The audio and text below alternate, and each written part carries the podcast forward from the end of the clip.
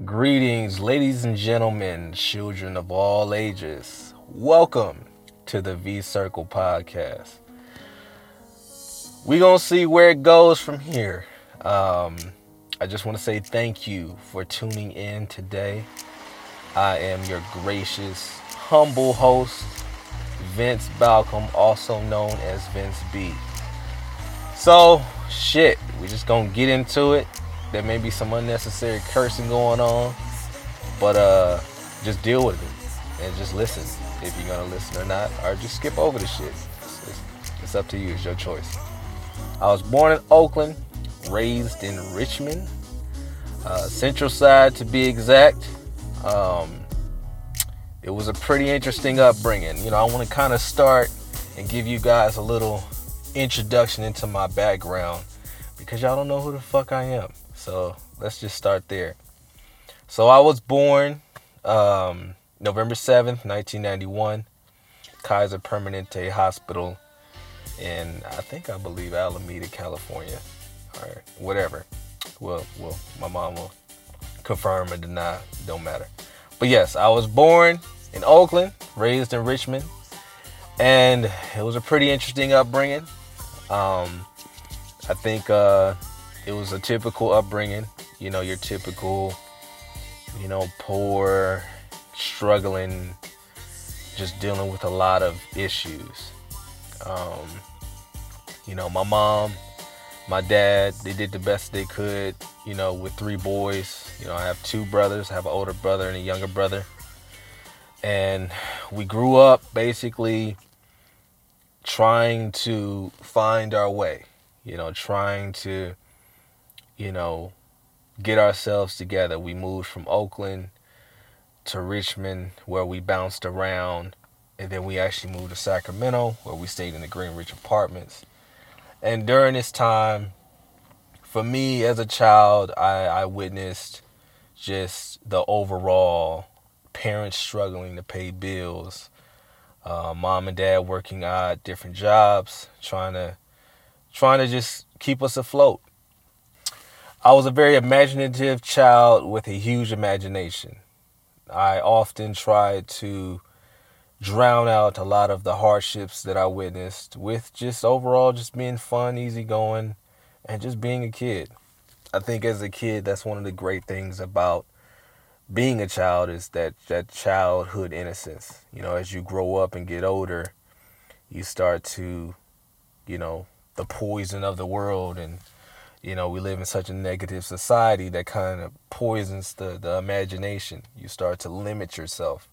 But when you're a child, your imagination makes the possibilities unlimited, you know, but the more you get older and you move from imagination to reality, uh, everything becomes based by gravity, the gravity of expectations and people's perceptions of you way down that flight of imagination that you have. And that's what happened to me. You know, um, I, I, as a kid, I, I sang. I started singing at the age of seven. My mom would encourage me a lot to sing, and you know, she would have me sit by her side, and we would listen to Stevie Wonder. We would listen to Michael Jackson, Lauryn Hill, and I had this very high pitched voice, so it was it was very easy for me to get into it, and and and and you know, I start becoming confident. My mom she'll give me the little controller, you know, and I'll the remote control. I might add, you know, that was our microphone because we couldn't afford a real microphone, so we used the, the remote control. I would grab the remote control. Everybody would sit in the living room. I'll start singing. You know, I'll start singing to my mom. My mom act like she's an adoring fan or, you know, some female who was just going crazy. Oh my God. And, you know, and, and, and I felt good about myself. And, you know, that journey kind of led me into wanting to do music until my very first performance, which was at New Faith. My brother knows about this. New Faith is the place to be. That was our little theme song. It was a Christian school. And went and performed Do You Want a Revolution, Kirk Franklin. And that performance was it was it was interesting. You know, I had two background dancers. I had my little suit on. You know, imagine a little seven, six year old kid had my little suit on, and you know, I was ready to go. And I started performing. Do you want a revolution? Woo, woo. Do you want a revolution? And then all of a sudden, the tape, the tape messed up, and I just remember seeing like this black, you know, how to tape. Man, I feel old because this is like back in the day when people used tapes. Damn, it wasn't even that long ago. This was like in the 2000s. But Anyways, yep, using tape. Yes, I'm I'm old. I'm 30. I ain't that old. I'm 30 years old. Just turned 30. November 7, 1991. You know what I'm saying? Salute to the Scorpios out there. Yes, sir. All right, anyways, get back to it. So, the tape messed up and I was traumatized. I was traumatized. I was, and I, I froze and I, I didn't perform again as a kid. Then, being in the hood, you have the, the hood symptoms, and you know, you just start to adapt. You know, uh, my brothers, they really didn't adapt to the hood life like I did. I kind of embraced it and went out into the world and and you know hung out and did little little little things here and there you know the typical stuff that that a young black kid in the hood does. You know, you have your fights, you have the losing your virginity at an early age. That's a whole nother story. We're not gonna get into that right now. Um, we have, you know, the different shootouts and stuff. Not saying that I got in any shootouts, but I definitely seen a lot of people get shot and and seeing a lot of that kind of stuff. I've been jumped. Um, and just the typical hood shit, right? So in living in that environment, having, you know, friends that, you know, were a part of the neighborhood, we just kind of gravitated to violence. We gravitated to that kind of music, which led me to me being 12, 13 years old, wanting to be a rapper. My brother, who uh, was the one that kind of got me into it, because I was I was definitely on the Kirk Franklin, Mary Mary, more on the gospel side and I would say my brother, he kind of introduced me to the dark side. Um, and he introduced me to, I think, the first rapper I remember listening to that I was really influenced by. Of course, my mom played Tupac, she played DMX, she played a lot of people, but I was heavily influenced by my older brother. Uh, he influenced a lot of my personality to this day, and whatever music he was on, I, I wanted to listen to it. So I remember I was downstairs and I think I was playing Sonic or something. And um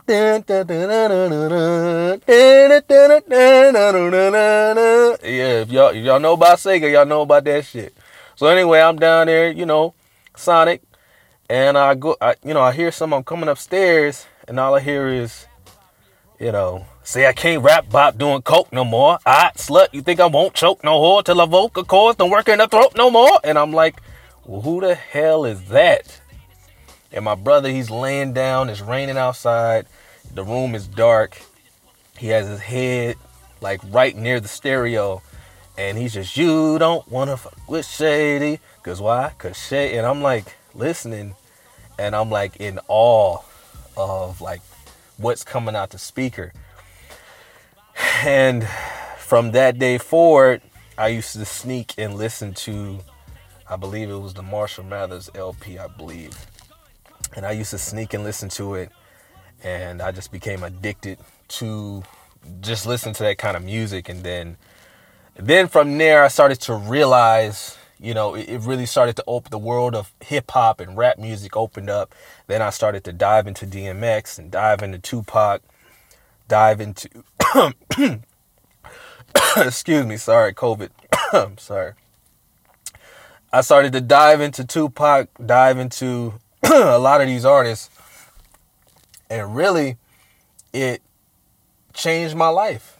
But it, it kind of changed it in a bad, in a negative way. I started to really embrace my environment because the music that I was listening to was very the same as my environment.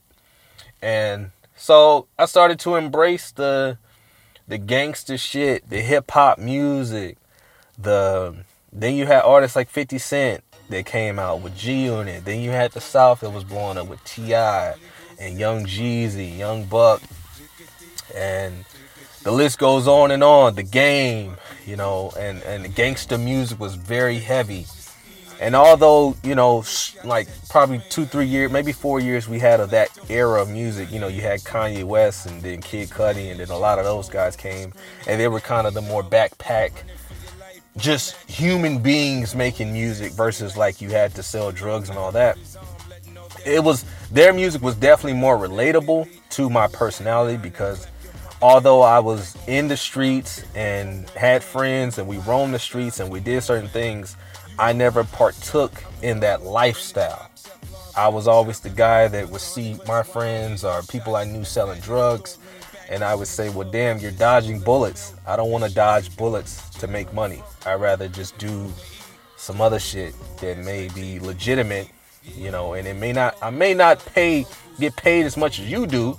And I may be, I may not be as cool. I may not be able to, you know, uh, fuck the neighborhood thoughts, if you will. Sorry, I'm not disrespecting you women out there, but you know, you, you women know who you are, neighborhood thoughts kind of giving you guys a brief background of kind of how I grew up and um, embraced gangster music. I embraced that, and that started to affect my personality. Um, make fast forward, it started getting really dangerous. Richmond, California became like the worst hood in America. I think it was top three. And mind you, this is a this is a city with no more than five thousand people in it, and we're we're seeing a, over hundred homicides a year. And we're not talking about just people, you know, we're talking about people getting their head blown off on a daily basis. Kids getting shot. You know, this is this is just happening daily. And it got to the point where my mom was just like, "We gotta get, gotta get y'all out of here." Like my mom made a sacrifice, and she, she, we had to get out of here. And you know, moved to Sacramento, and you know that that thing went the way it went. I'm not to bore you guys too much about everything because I have a quite a long ass story of a lot of shit that transpired in my life. But I just kind of want to give you guys a, a overview as to where the hell I came from. Um, because I feel like in my music, I'm not as transparent. Um, I think the only song that I'm really transparent about that is Ali Boumaier, where I talk about you know, I remember those dark days, drive-bys in broad day, dealing up in them hallways, hoping that I would find a way. Mama listening to Kirk Franklin, praying for a brighter day. I remember myself thinking, wondering if I would die today. Mama would get in the car, drinking and breaking the law. Saddest thing you ever saw. Chair will leave you in awe. Three kids in the back seat, and there is no one to call. And I feel like that was the one song that I actually dived into and gave people a glimpse into my childhood. And and that kind of summed it up. My mom was very influential in my life. My dad was influential as well, but not necessarily in the most positive ways. Um, I never saw him as the father. I never saw him as being the best father he can be. I saw him as just being, you know, and and how could he be the best father he could be? He never had a father, so you know, my dad's dad died when he was like six months, so he never saw a man to be a man. So, you know, him was just like, look, I'm here. The fact that I'm here and you can see your father, because I could not see mine, this is the blessing enough. You know, this is this is good enough. And maybe that was, you know, to him. He felt that was good enough. But for me as a child and seeing other fathers in the neighborhood, I just and even not even seeing fathers in the neighborhood, I just my dad it just seemed like he was very much focused on himself. And when it came down to me, especially myself and and, and my little brother, it seemed like he was more focused on his life than he was on his children's lives. And although he went to work and he paid bills and he did the different things that he could do to try to provide for us in terms of that quality time and those quality lessons, you know, we had to learn on the street.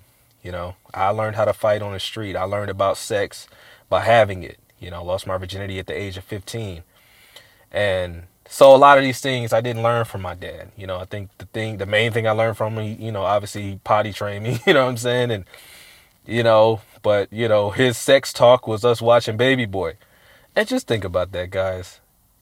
We watched Baby Boy. That was that was our introduction to sex. Was was was you know, y'all come downstairs. And then we come downstairs and we're watching Baby Boy, and there's a few little sex scenes in there, and and I don't even know what he did. I think we just watched it. We just and you know, mind you, at that time, I'm over here. I already know I'm knee deep in the game with the porn. Like, I got all the magazines. You know, uh, we had the little the little flip phone. Had my own cell phone. You know, we had the little. We watched the little porn on the little thing. You know, we we was all in that shit already. we was already in that. I'm probably gonna cut all this out, but anyway. But yeah, so you know that was that transition. Um, things wasn't going too well with my parents. Um, I ended up having a warrant out for my arrest when I was in California for just you know doing some some illegal solicitations, if you will, and um, was facing two years in prison or two years in juvenile, whatever. I think I was still under 18, I think, at that time. And uh, you know, gracious, the, the charges were, were dropped. They couldn't really prove what they were trying to charge me with. Plus, they, they were trying to charge me with vandalism and some other things. And come to find out, there was another person that was doing the same thing. And they ended up catching that person. So I got off the hook. And, you know, I had two, I think it was two, three months of community service, over $2,000 worth of restitution, and three years of probation. And from there, you know, life was kind of going it was going downhill, but it was also going uphill. You know, I had a girlfriend, she cheated on me, broke my heart. I ended up, you know, bouncing back, trying to get myself together. And from there, I basically was just like, I got to get my shit together. So I started taking extra classes. I started doing everything that I needed to do to better myself and, and not be a fuck up. Because out of my, my brothers, my older brother, he's very smart. He got great good grades in school. Um, and although he didn't pursue a college career, I have no doubt, or, or he's pursuing it now. But although he didn't bounce right out of high school into college, I have no doubt that he would have, you know, excelled in those areas. And even my little brother, little brother's very smart.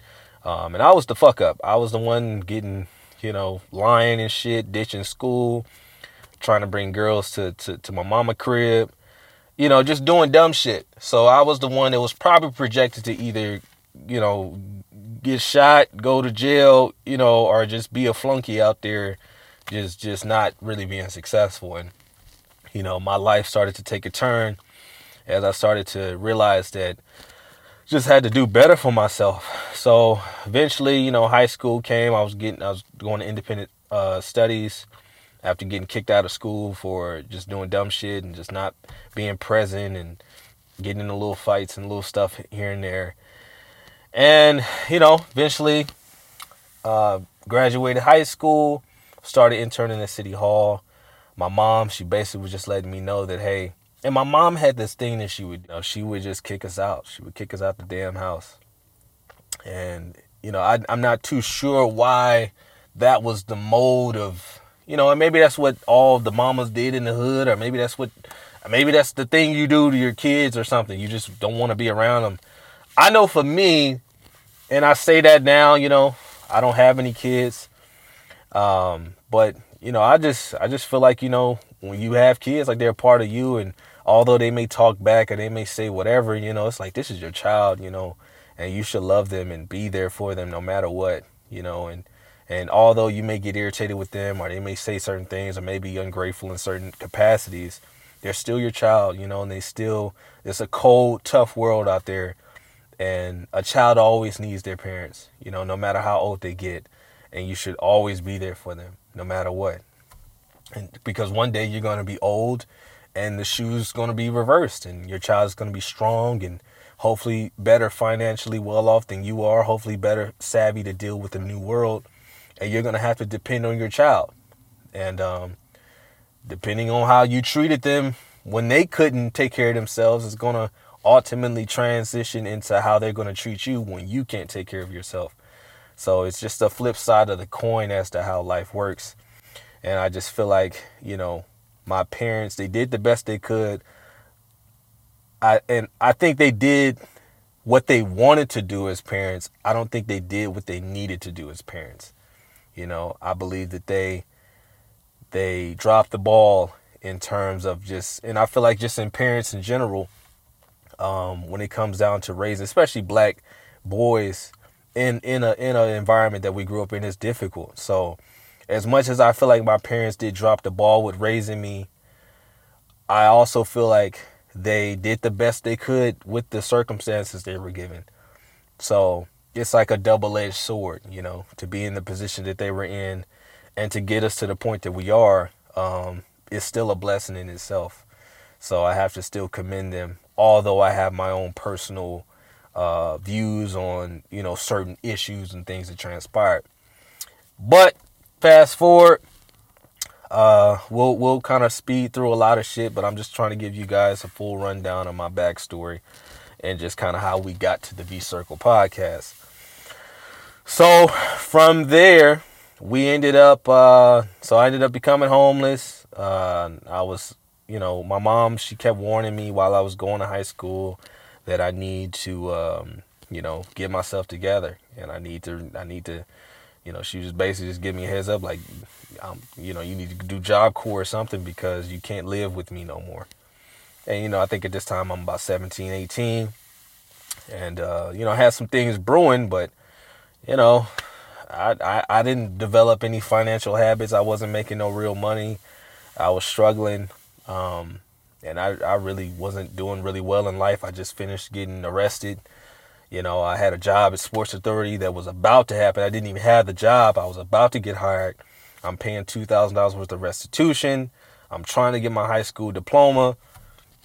And now you're telling me that I, I gotta like figure it out. So, you know, from there, I met um, a lady by the name of Vincent Jones who led me to Michael and Maureen Craft who ended up just basically standing in the gap for me during my time.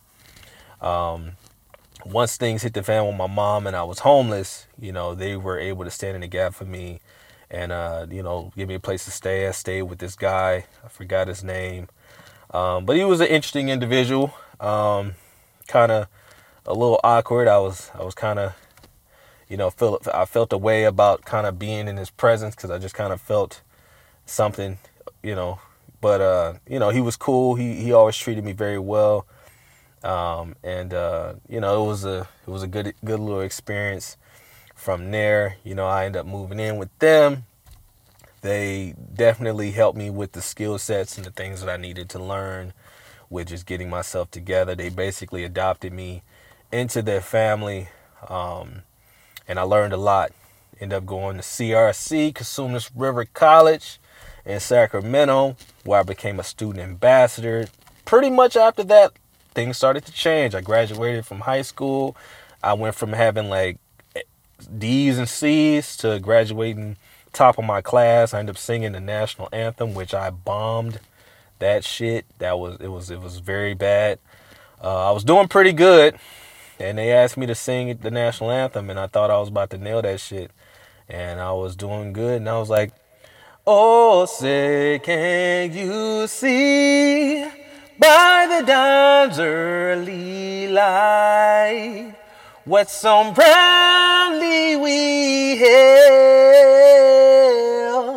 at the twilight's last gleaming, whose broad stripes and bright stars through the perilous fight. And the oh shit, that's exactly what the fuck happened while I was singing that damn song. It was going great. It was a little shaky here and there, but we got to that part and the shit got fucked up. And luckily, I kind of bounced back. I was like, "Hey, oh, hold on, y'all, hold on, y'all," and I started singing it again, and then I got to the same part, and the I was just looking around, and the crowd started singing the words, and then I started to get into it and get into it, and then I I hit some note at the end, and the crowd gave me a standing ovation. They got up, everybody's clapping, people were clapping, people were cheering, and people were laughing at the same time, So I felt good, but then I felt embarrassed. And then after the show, I'm walking out, or after the graduation ceremony, I'm walking out, and everybody's, "Did you plan that? Like that was amazing!" Like you know, I was like, I definitely did not plan that shit. So you know that that particular moment showed me the kind of the art of performing that even if you fuck up, like you can still bounce back and and get back on track. But anyways, after that, I um where was I at? Yeah, after that, moved in with them. They adopted me. They taught me a lot during my three and a half years with them. Uh, I just learned a lot about just what an actual family is. You know, having dinners together, um, being able to, you know, play games and go on trips and just all sorts of things that I learned about family. And it was a great experience. Um, from there, you know, they told me about this school called Prairie University, where um, I still consider them my godparents. My godfather, Michael Kraft, he went to, and we flew there. It was my first time on a plane. I was nervous as shit. Got there, and it was just a great, great experience. Then got to Prairie View A&M University, and uh, PV, you know, yeah. So got to Prairie View after getting like a Sally Wyatt scholarship that my godmother uh, helped me get, and uh, got to Prairie View. During that time, though, before I got there, it was it was tough. I had over like six or seven jobs. I, uh, my boy Dre, uh, he used to call me Jamaican. He's like, "You're Jamaican, man. You always work, man." And I used to work like a fucking slave. I was a youth advocate. I was an intern at City Hall. I worked at Sandra Dee's. Sandra Dee's. Boom. Shout outs real quick. Barbecue. I love the uh what I used to get. I used to get the chicken strips with the mac and cheese. Man, that shit was good. Anyway, tea was good too. Uh, but yeah, worked at Sandra Dee's. I worked at Sports Authority, and this is all at the same time. Being a full time student, uh, student ambassador, and working for M2M Decor, and it was just crazy. You know, uh, it was just a crazy hectic schedule, but I managed to come out on top. 4.0. Well, I would say like a high 3 point, like a 3.6 or something. I'm not gonna gas myself. Anyway, get to Prairie View A&M University, and it was straight. It was definitely cool. Uh, the first time I actually got to Prairie View A&M University, I was basically just in awe of just the whole scenario. You know, it was just amazing in terms of just trying to piece together like all the black people that was on campus, you know, and it was just ridiculous. It was ridiculous. And I remember my first day on campus, I had Mr. Simmons. Shout out to Mr. Simmons, man. Shout out to Mr. Simmons, Mr. Walker. Um, uh, Miss Walker, I'm sorry. I'm sorry, you know. Uh, shout out to you guys. And uh, I had this, you know, tour guide. And I just remember seeing all these black people. And I was just nervous at first because I'm like, I ain't used to seeing all these black people because every time I saw a group of black people, it was either a fight, you know, like back in Richmond, you know, we had these wars where it was like, you know, you had the blacks versus the Mexicans, and we would literally run to the different schools, and you know, it was just whenever you saw a group of people together, it was never really good. It was either a fight happening, like like black youth in the hood only congregate for negative things. Someone got shot, there was a fight going on, niggas gambling, smoking weed, doing drugs, like you know, it, it, the sports maybe, you know what I'm saying, but most most time, especially in in just a a regular environment, even if it's at a school, is some going down that that um you know just just involves you know extracurricular activity, um, not necessarily pertaining to positiveness. Uh, but anyways, um, yeah, seeing group black people they walked towards me. I kind of got a little defensive. It was, you know, some black dudes, and uh, they were just like, "What's up?" They gave me the head nod, and I was just, I was just like, "What's up?" You know, what, what's up? What it is? You know, I'm sizing them up. They just like, I don't know, this is awkward ass California dude. Anyway, I majored in mass communications, minored in business at first, and that shit was not the business. Um, it wasn't the business at all because like they they really like put that math in there and I'm not a math guy. So I, you know, I, t- I had that first math class, and I remember it was the hardest semester of my life, and I got that C, and I said, I said, Mama, you know, we gonna have to change this shit up. You know what I'm saying? And and uh, we end up getting that taken off, and I end up minoring in music because that's obviously my passion. And my, my time at Prairie View was amazing. Of course, uh, this whole podcast could be dedicated to that, but I'm just trying to give y'all a lengthy introduction into who the fuck I am, people. So just bear with me.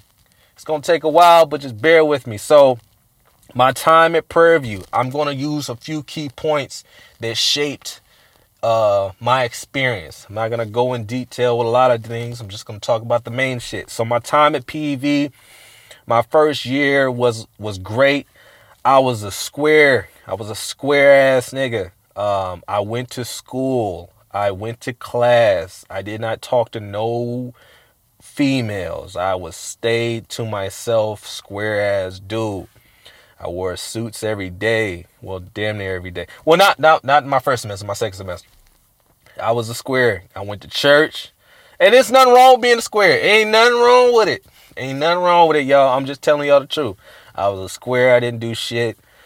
Um, I went to church. Tried to go like twice a week. And first semester, I was just I just stayed to myself. I didn't do a lot. Um, you know, I went to a few parties.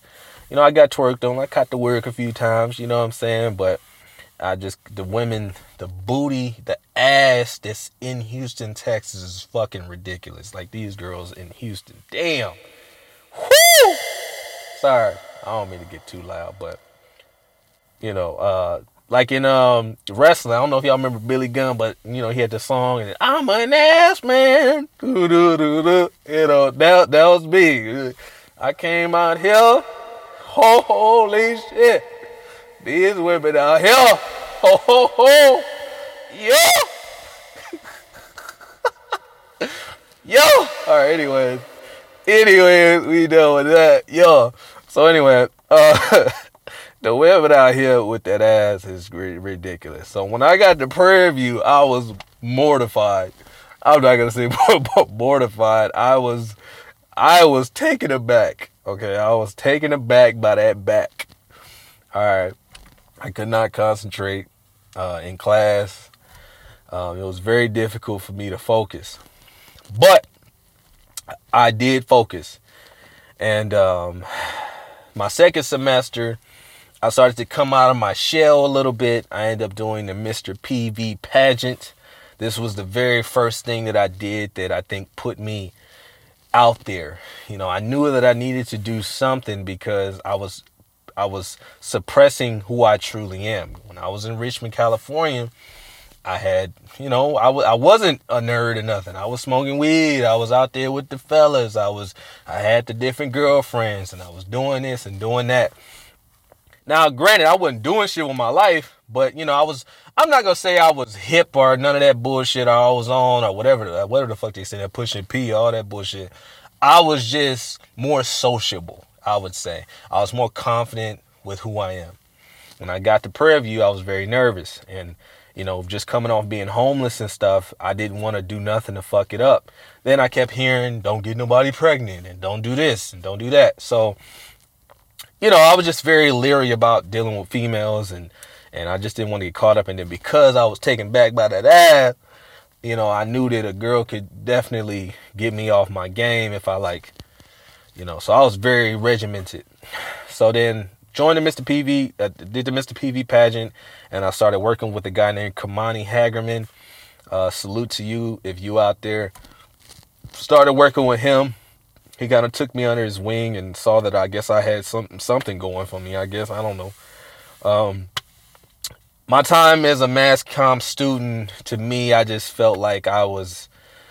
I was not really operating at my true potential, and, and Kamani, I guess, maybe saw something in me and he took me on his wing. He said, "Hey man, you gonna be the anchor for us and Pecan Week." And I was just like, "Fuck it, I don't, you know, shit. Here, we, all right."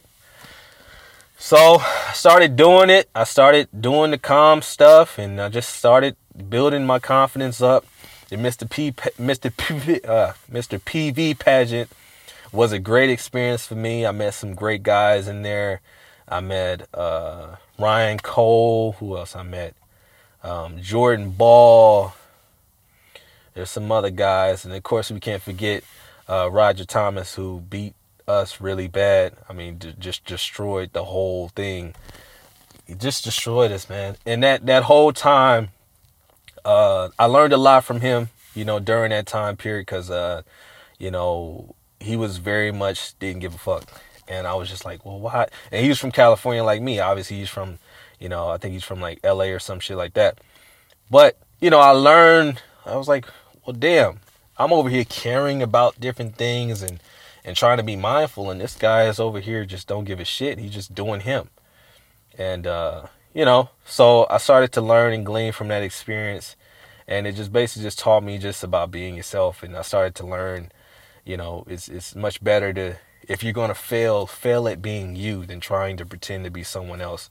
And during that time, I was trying to pretend to be this other person. I was trying to pretend to be this preppy school guy. And as y'all can hear by how I talk, I'm pretty damn ignorant. So I was just like, what the fuck is going on? So at the end of the day, I was just like, you know, let me just be me. Let me let me start being me.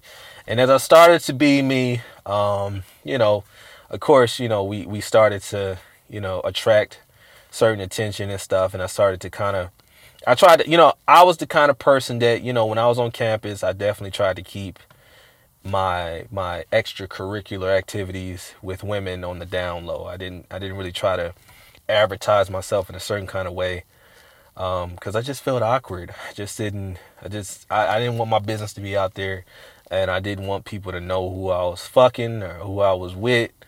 Just wanted to keep it under wraps, and that's what I pretty much did. Um, and you know, my time at Prairie View, I, I definitely learned a lot about myself, and I definitely learned a lot about just the educational system. So now I meet a gentleman by the name of Charles Williams, who becomes my mentor. Um, he worked, he's two-time Emmy Award winner. Salute to Charles Williams. And uh, he took me under his wing, showed me a lot of things, also gave me an insight that, hey, you know, there's more to you than what you're being and um, you should really pursue this music thing. And at the time, you know, my godparents, they didn't really condone that. They didn't think there was any money, any future in music for me. Especially didn't think I, I was that talented a singer or none of that shit. So I ended up transitioning, ended up moving. Uh, after I graduated, I went straight to New York. Um, I lived in his basement. And uh, during this time, I was struggling like a motherfucker. I had this guy named Finestro who I wrote this song called Love Holiday. I've been looking for a pretty thing. It wasn't really that good of a song at all. Um, but I definitely thought when I wrote that shit at that time that I was about to be like fucking famous or some shit. And, um, you know, moved there after having it, you know, I met him through an internship and I moved there and, you know, it was a great time, great experience um, with me being in New York. You know, I learned a lot of things about myself, and New York was this great experience as well. You know, I got to really see things firsthand. I got to meet a lot of celebrities, a lot of different people, and I got to see, you know, kind of what it takes to actually be successful in the entertainment industry. And I knew that I did not have what it took to be successful in the music industry in New York.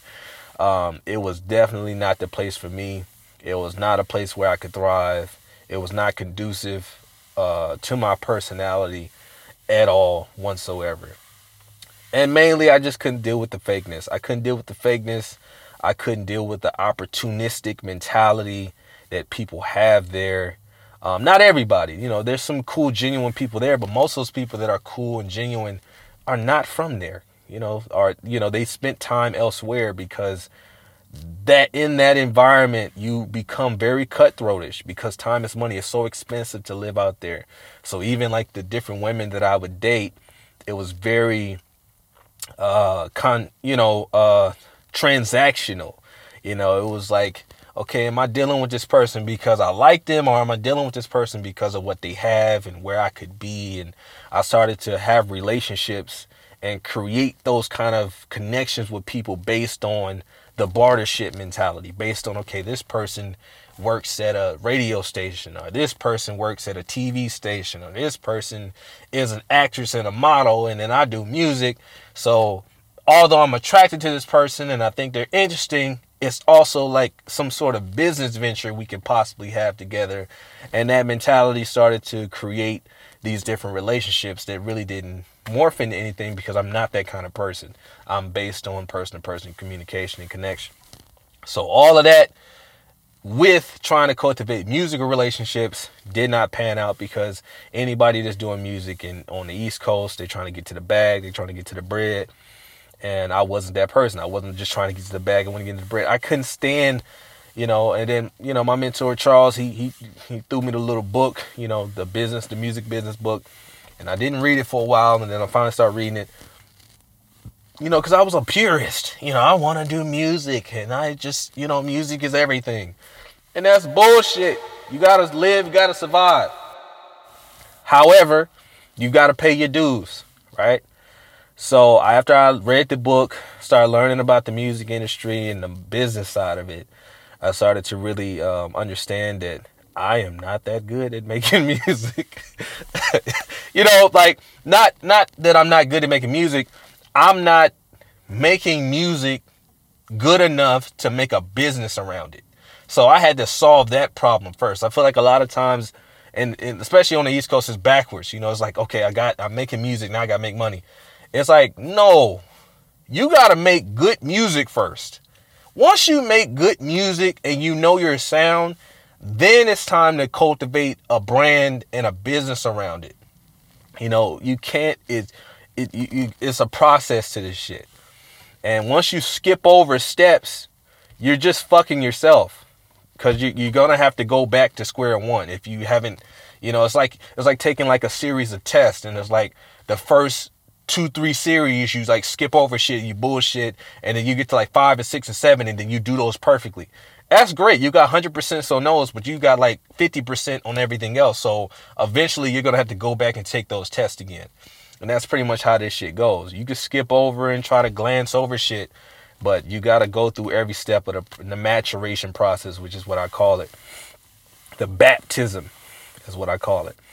So after realizing that I just wasn't that good at making music, or at least at least where I thought I could be, and just knew that there was more to me, um, started to kind of get, you know, a little antsy, and I, I wanted to explore and um, I started putting music out on my own. Started doing SoundCloud. And one thing I learned about the New York experience, or just my time living on the East Coast, is that um, only you know what you need to do. All you can have all these ears and all these people talking to you in your ear and telling you this and telling you that. Only you know what you need to do. And at that time, only I knew what I needed to do at that time.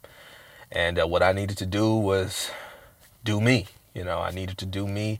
I needed to be fearless. I needed to go out there and, and make moves and connect with people that connected with me. You know, your vibe attracts your tribe. So you want to get around people that believe in you. You don't want to get around people that believe in what they can do for you because they don't believe in your ability. You know what I'm saying? It's like, you know, I look at like the Marvel universe. You got Iron Man and, and Captain America.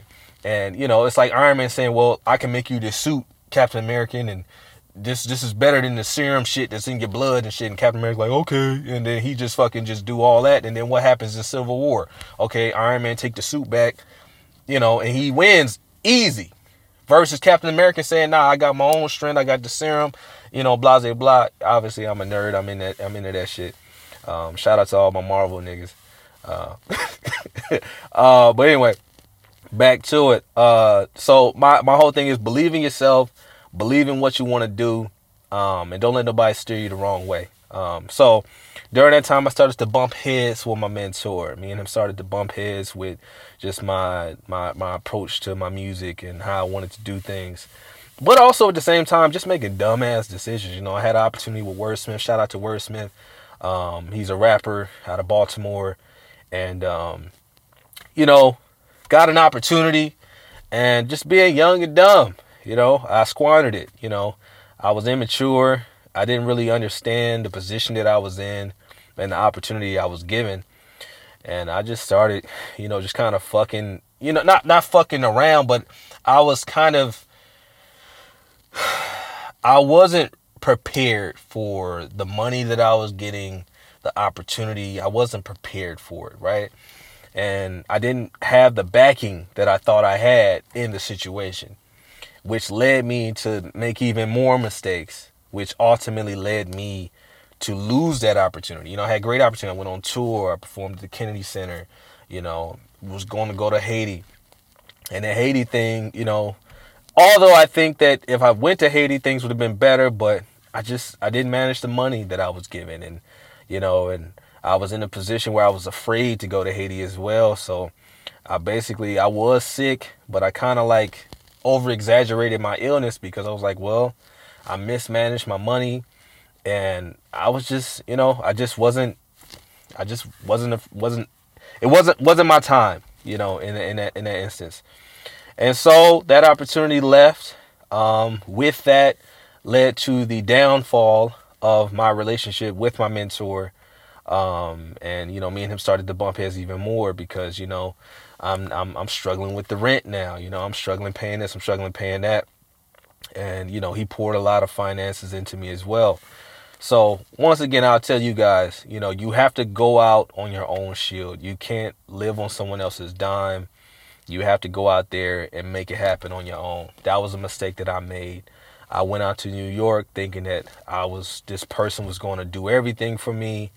And when the chips were down and I fucked up and made a mistake, that this person would be there to boom. But you know, this is I'm a grown man. I'm 24, 25 years old at this time. This person's not looking at me like I'm just a child. Even though based on my experience I am a child, this person's like, nah, bruh, this is the bill. This is what this is what you owe, blah blah blah. And um, so you know, I did what any young person that has no experience or little to experience uh, would do in a in a position that I was in. And I ran. I ran, I cowered away from dealing with what I needed to deal with in that situation. Um, I tried to confront it, but I ran um, and I I tried to ignore the pain of failure that I was feeling within myself. And you know, it led to the end of that relationship. You know, um, and I ended up transitioning back to Houston, Texas, and um, you know, which kind of leads us to where we are now. You know, um, here in Houston, Texas, I was able to cultivate some good relationships at Prairie View that allowed me to to basically make that transition um, and have a place to be um, as I began to rebuild my life. And I would say during this time, I was able to really go inward and really think about my life and you know and the mistakes that I've made in the past and although you have great you know accomplishments and goals and things you want to accomplish and may you may have great intentions but the road to hell is paved with good intentions you know what i'm saying? And you have to be intentional about your actions you know? Um, because that's what's going to speak volumes and speak to how you treat people in life.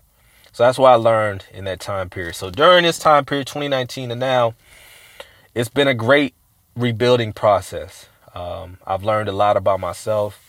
I've been able to reconnect with uh, some of my good close friends. Uh, my boy JQ Music, who I actually met at Prairie View. We started doing music.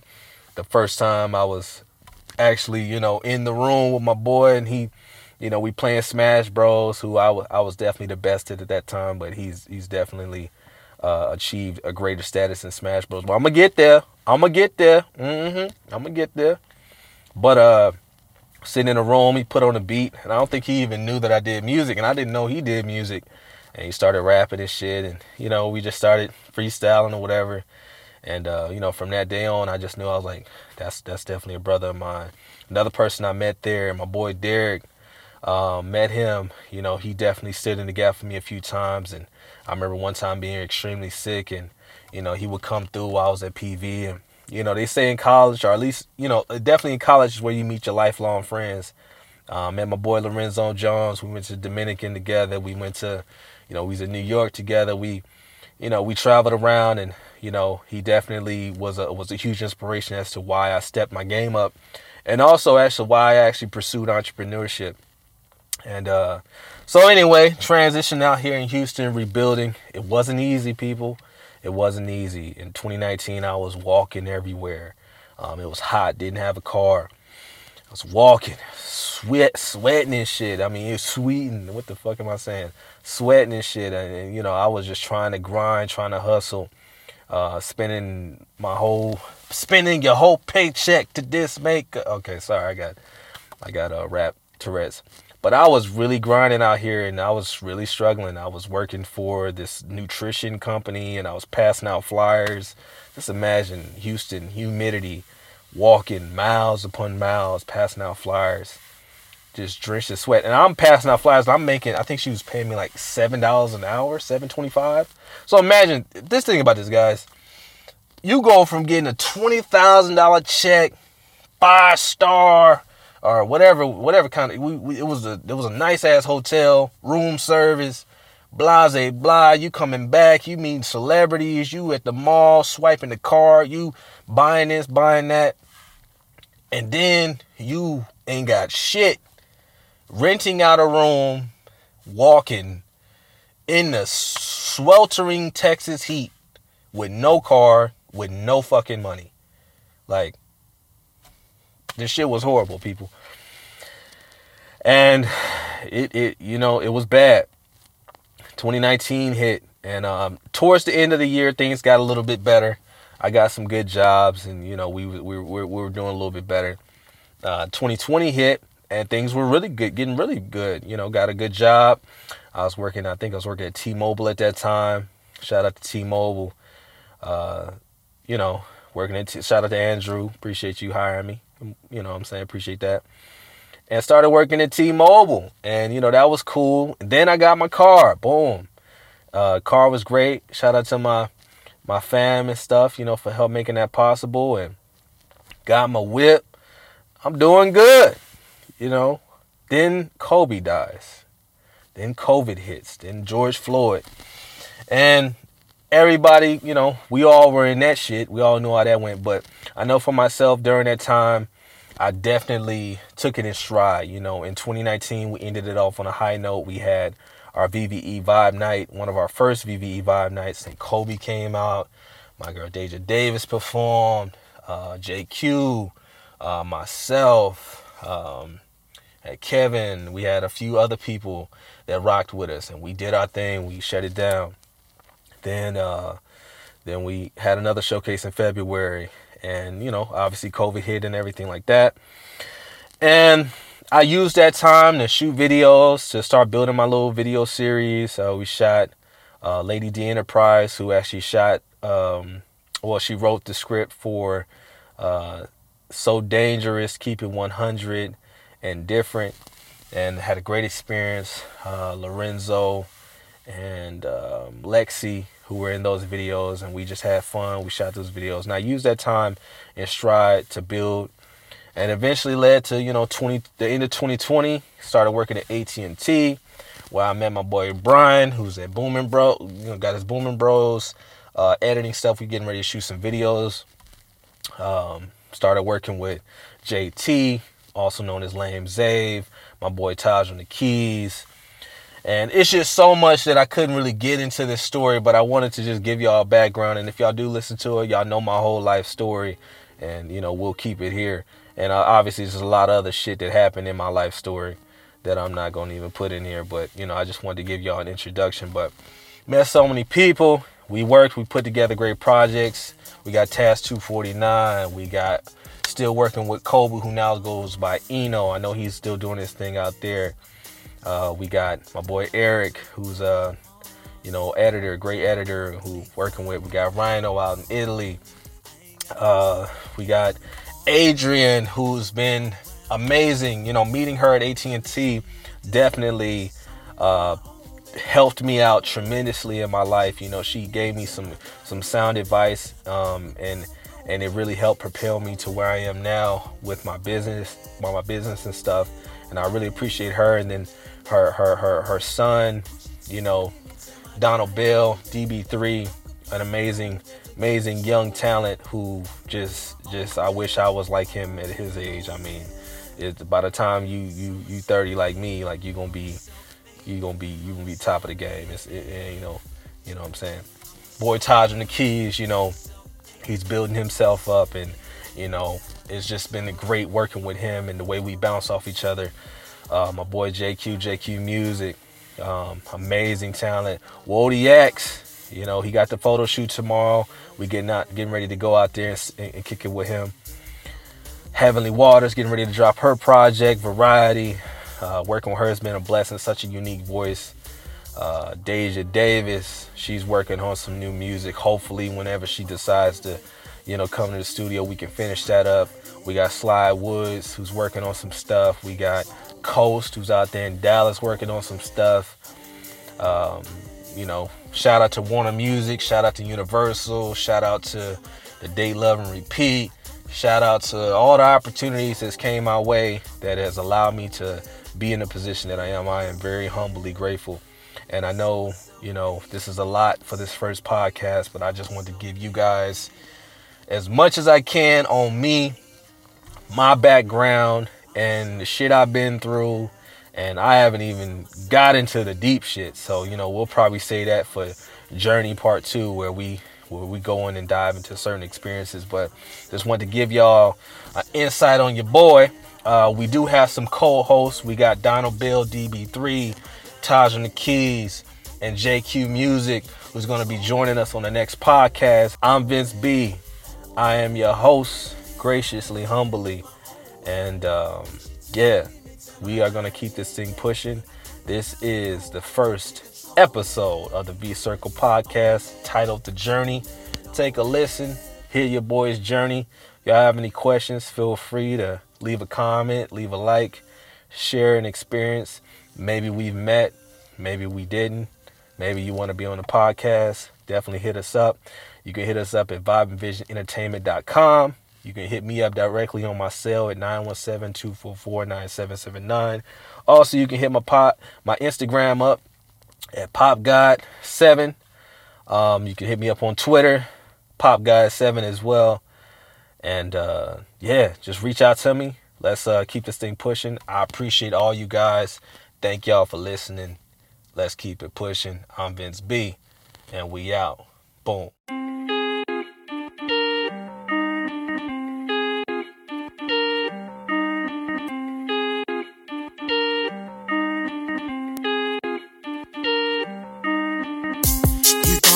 Was finished, finished. You thought that I was dead and gone. But let me get to the business, business. I got my blue blazer on. And I don't really vibe with no hater, no. I ain't got no time, I be moving on. Please don't come around if you going down. Let me show you what this NLS is all about. I'm be my own man, make my own way. Uh, push it to the limit till my dying day. Comply with programs that can't control me. Uh, I'm gonna be my own man, own man, own man. I'm gonna be my own man, make my own way. I push it to the limit till my dying day. I don't comply with programs that can't control me. Uh, I'm gonna be my own man, own man, own man. Cause I'm a self-made, I'm a self-made, I'm a self-made man, yeah. I'm a self-made, I'm a self-made, I'm a self-made man, yeah. I'm a rider, I'm a rider, I'm a rider, yeah. A fighter, a fighter, a fighter, yeah. A survivor, survivor, survivor, yeah. You are what you think. You think I'm crazy if you think I'm a lose. This is a test, nonetheless, got more to prove. You think I'm down, but I'm only paying dues. I'm on a rise, don't get it confused. I'm gonna be my own man, make my own way. Uh, push it to the limits, till my dying day.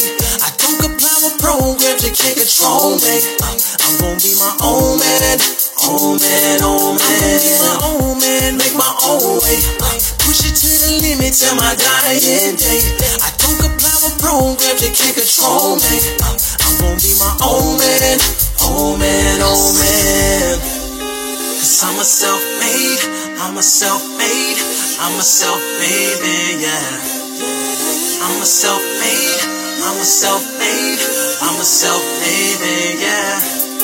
Cause I'm a self-made, I'm a self-made, I'm a self-made man, yeah. I'm a self-made, I'm a self-made, I'm a self-made man, yeah. I'm my own man, make my own way. Push it to the limit till my dying day. I don't comply with programs, you can't control me. I'm gonna be my own man, own man, own man. I'm on my Own man, make my own way. Push it to the limit till my dying day. I don't comply with programs, you can't control me. I'm gonna be my own man, own man, own man.